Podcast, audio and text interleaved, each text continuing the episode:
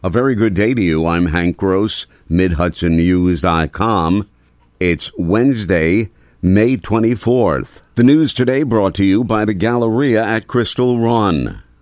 Five days after being rescued from a fire that tore through her 80 Kingston Avenue home, a lifelong Port Jervis woman died on Tuesday. 81 year old Georgiana Black was home at the time the fire broke out inside her house at around 10:30 in the morning on May 18th. Black's sister told Mid Hudson News she had spoken with Georgiana by phone shortly before the fire began and was told she was going to take a shower.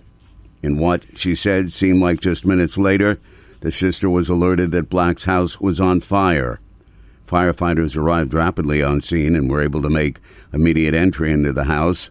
A firefighter located the victim and, with assistance from two other firefighters, transported her out of the house to awaiting EMS. As Frontier Airlines prepares to drop its service to Florida from Stewart Airport on July 2nd, the airport's parent organization has applied to the U.S. Department of Transportation for a grant to subsidize new airline service at the Newburgh area facility. Port Authority Director of Airline Attraction, Alex Minton, told the Stewart Airport Commission on Tuesday that they would like to provide service to hub airports. We applied for a grant to attract service to cities like Chicago, Charlotte, or uh, you know Washington D.C. even, which would allow customers uh, to connect onward to um, you know a host of destinations that we know they were traveling to already. Back in the 1990s, all three of those cities were served from Stewart. Members of the Minisink Valley High School's junior ROTC yesterday continued their tradition of placing American flags on graves at the Orange County Veterans Memorial Cemetery in Goshen. They honor the veterans and spouses who are laid to rest there every Memorial Day and Christmas. This event is an important Memorial Day remembrance, which allows us to pay tribute to the servicemen and women who gave their lives in defense of our freedoms said County Executive Steven Neuhaus. He said, We owe them our deepest respect and gratitude and should never take their sacrifices for granted. The Dutchess County Industrial Development Agency yesterday granted financial benefits to Mirbeau of Beacon LLC for the redevelopment of the former Craig House property into a spa resort.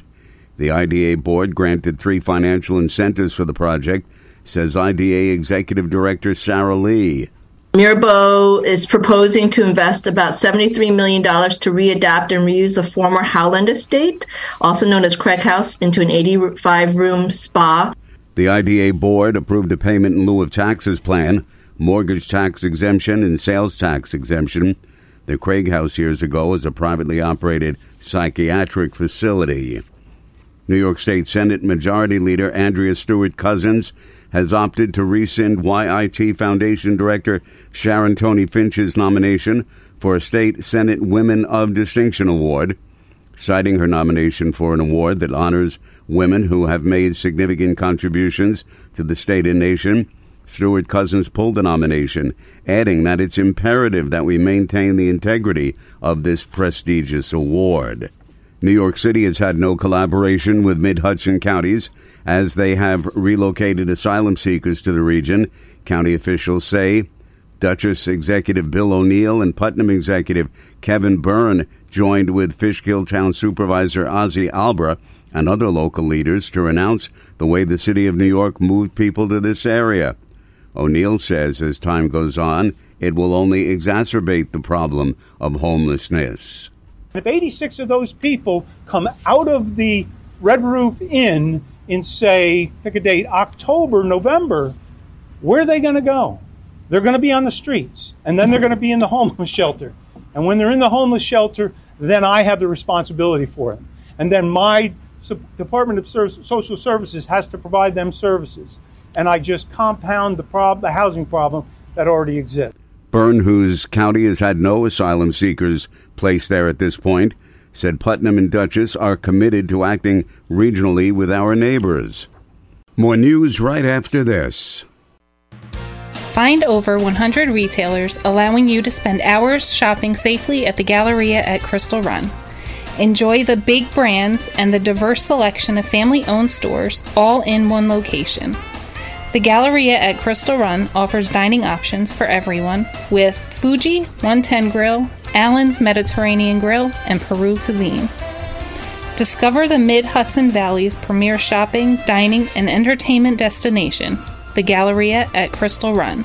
For more information, follow us on Instagram, Facebook, or visit GalleriaCrystalRun.com. The Ulster County Department of Mental Health yesterday gathered community feedback for how to effectively help those with opioid use disorder. So far in 2023, there have been 195 overdoses and 26 fatalities in Ulster County. And to help counties cope with the issues, money is coming for nearly two decades from opioid manufacturers to fund future prevention programs following successful lawsuits, including one won by New York State. There are a good amount of funds coming our way, said Ulster Commissioner of Mental Health Tara McDonald. At the end of the 18 years, we will we could be using this money for playgrounds because we'll find our way out of this horrible situation. Comments from the public included how intrepid people are at maintaining their addictions and what resources are available for parents coping with an adult child with OUD and what spiritual and natural remedies are available.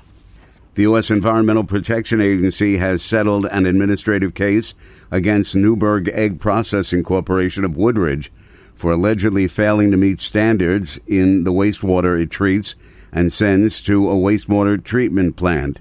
The alleged failures by the company led to excessive nitrogen and ammonia pollution that passed through the wastewater treatment plant and into Sandburg Creek in Woodridge. I'm Hank Gross, MidHudsonNews.com. The news today brought to you by the Galleria at Crystal Run.